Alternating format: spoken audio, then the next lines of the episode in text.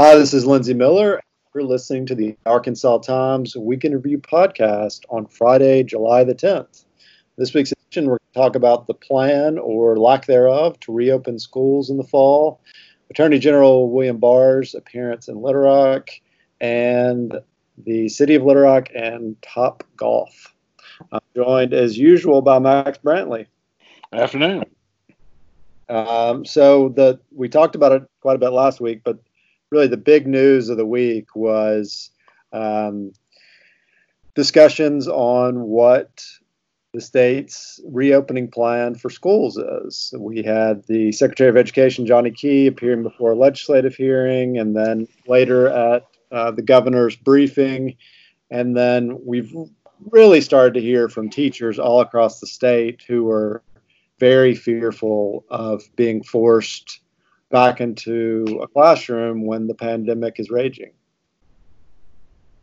And I guess was it Wednesday that the governor had Johnny Key in to announce that they were delaying the opening of school by 10 days right. until August 24th because of all the steps necessary to get ready, which suggests they're not ready. Number one, and and part of it, I think, is you know they're they're now training teachers in the alternative uh, online teaching, and that's going to be a problem. And this is this is a whole nother story about a big part of the education establishment has now been put in the hands of a Walton controlled organization, the Arkansas Public School Resource Center, which is providing this Lincoln method of I don't know, it's some education jargon. They're getting two and a half million dollars in, in CARES Act money to do it. Little Rock's not using it, but I mean, I, I, I talked to a teacher today who said, well, they don't have all the courses online they need to teach yet, and and you know, there's still a month, I guess, until school starts, so or more than a month now. So there's that, but there's still the health concern, and you know that I've seen a lot of very detailed plans about what you do when somebody gets a positive test and but there's still all the questions about masking. And, and, unfortunately, we got the news this week that Little Rock, because it's controlled by the state, will not require masks of teachers or staff in its in its schools.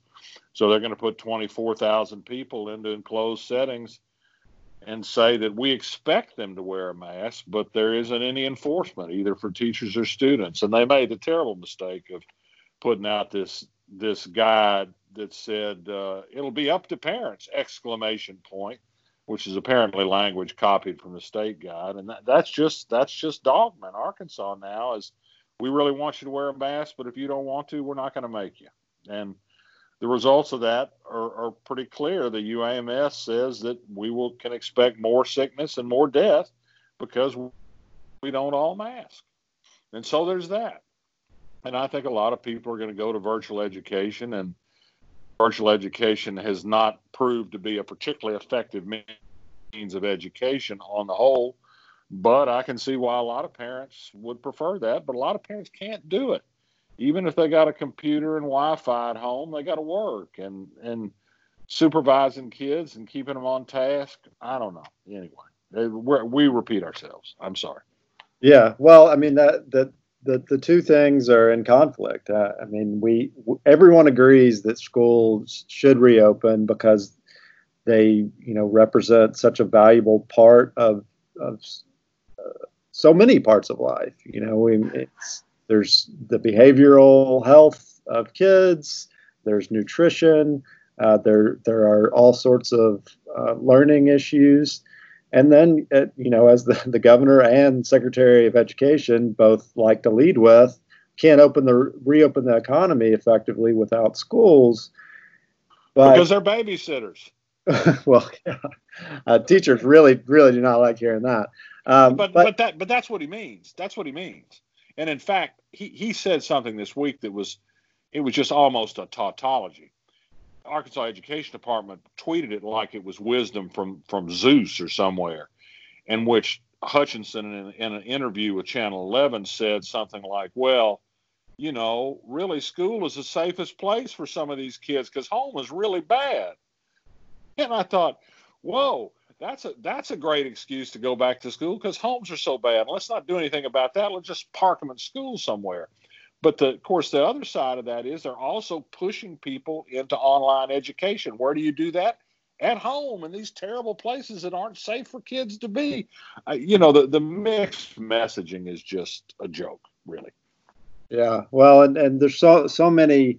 You know, the governor cited the uh, American Association of Pediatrics report. yeah, and they took it back today.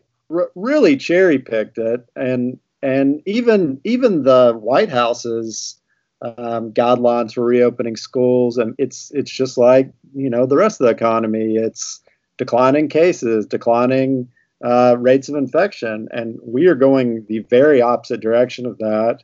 Uh, the state, as we've said repeatedly, will not mandate masks in schools, which uh, all the national experts agree is just sort of a baseline thing that you have to do to reopen schools. I mean, all of these gods that get quoted by education officials and state officials, are, they're always picked from, uh, you know, kind of at random or, or in ways that help their political case. Um, the, all the things necessary for safely opening schools, there's no evidence that we are taking steps to do those things. No, because they you could you could have multiple bus routes so the buses weren't so full. You could reduce class sizes. You could alternate days. All this takes money. It takes more personnel. And the state simply doesn't want to invest the money. They just don't want to do it. It's a it's a default and we're going to pay for it for years to come. I, I think that you may hear some some rumblings from the the legislature um, maybe this the cares act committee we'll we'll take it up. But I, I think that there is a sense, a growing sense that more money has to be spent now. Whether whether that happens, we.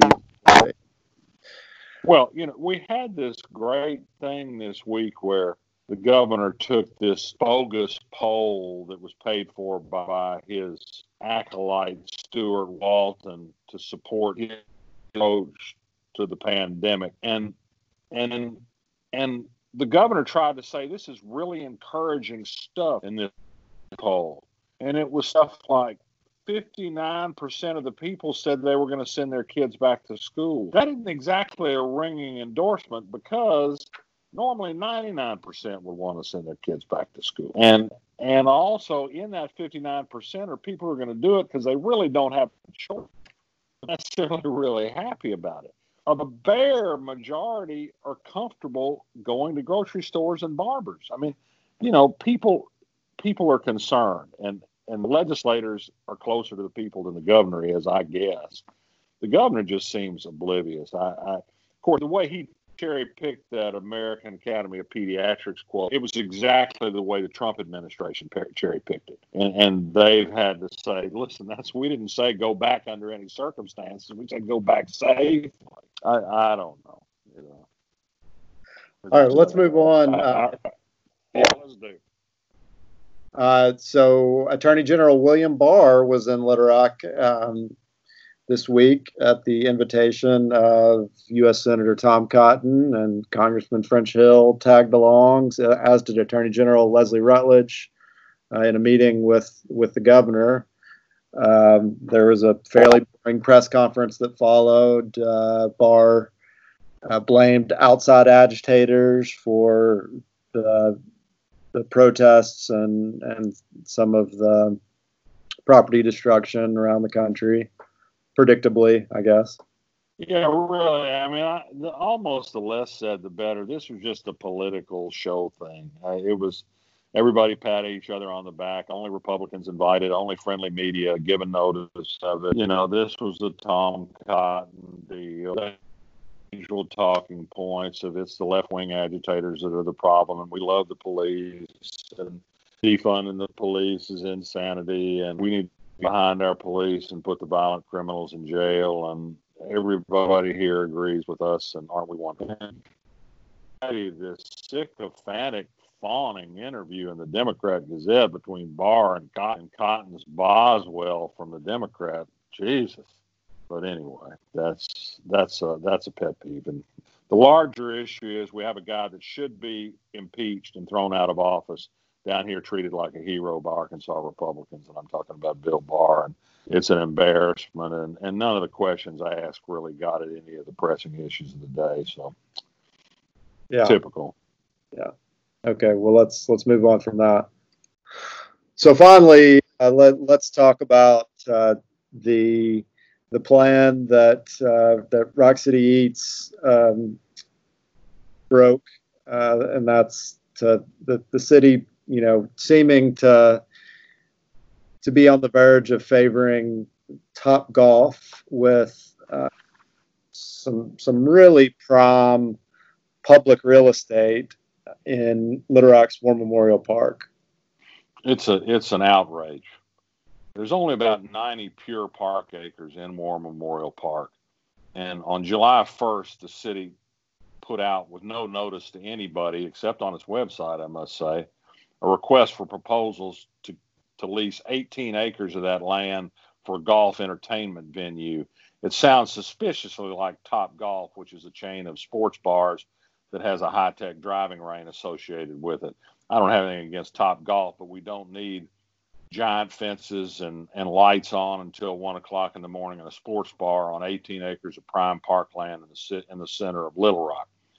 The real outrage about this is this is Frank Scott has decided that he'll carry the millennials in Arkansas by getting a top golf in Little Rock. At, at whatever cost to the city, he doesn't seem to give a shit. It's it's it's outrageous. He didn't tell the Parks and Recreation Commission about it. He didn't tell his advisory task force on use of War Memorial Park about it. He didn't tell a member of the Little Rock City Board about it. And and this is a plan that even he finally acknowledged in a brief statement to me this afternoon is not part of the R3 task force's recommendation for that park. They did recommend a very limited commercial use, turning the old War Memorial Golf Clubhouse into a little restaurant, but not giving 18 acres to a private developer out of Dallas. These guys built a place in Rogers and they did it on private land they're welcome to come to Little Rock. Just no money from us and no land from us. This is this is absurd. This is crazy. But this has been a promise of Frank Scott. He was going to get a top golf for these 30 somethings that love to go drink at them and hit a bucket of balls. The, the wonderful irony, of course, is we shut a golf course there because enough people doesn't play golf, and now we're going to open up a, a driving range. This is this is nuts. And I, the outrage is already enormous. Uh, people are not happy about it. I, I don't know if the mayor can get it done single handedly and unilaterally. I think there's every chance that there will be an initiated ordinance to overturn it. If he does it, there'll be a lawsuit. I, I just, I think he's, I think he's also badly misunderstood the dynamics of this. I don't doubt that there are a number of people, and there's a guy who works for Little Rock Chamber of Commerce who wrote me and said, "Man, I love golf, top golf, and you got to understand they pick a place that's really great for them. Well, that's fine. They want a place on an interstate with high visibility. Don't come getting cheap land from the city of Little Rock to do it. This land dollars on the market based on property across the street that are being used for shopping centers. I, I can't tell you how bad this is and what bad judgment this is on Frank Scott's part. But when he's, but he is bullheaded and he seems intent on doing this. I think he got caught by surprise at word of this leaked out. It took them 20 hours to cobble up a response on this. And when it was, it was they had to acknowledge that there was no golf entertainment venue, so called, in the task force recommendations. And they say, "Oh, this isn't just for Top Golf; it's for," and, and that that's not the point. Even if this really is an open bidding process for a number of people who want to run a sports bar in War Memorial, the problem isn't Top Golf. The problem is taking 18 acres of parkland and turning it into a driving range or a bar.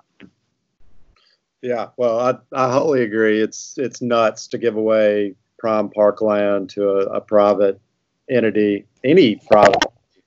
Uh, I think having a top golf would be fine. I don't I don't quite get the I I mean I, I like to play golf occasionally, but I don't I don't quite get the major appeal. But uh, I think the the question is is there significant public outrage over it? I mean, certainly within our readers, uh, you've seen a lot of chatter. Um, you know, the the last th- similar thing like this, maybe there's been something more recent, was when the the, the city wanted to um, to take over a bunch of parkland in in Rebsamen Park to build a, a throughway, right? Isn't that and and there was yeah, right, the build a bridge over Jimerson Creek.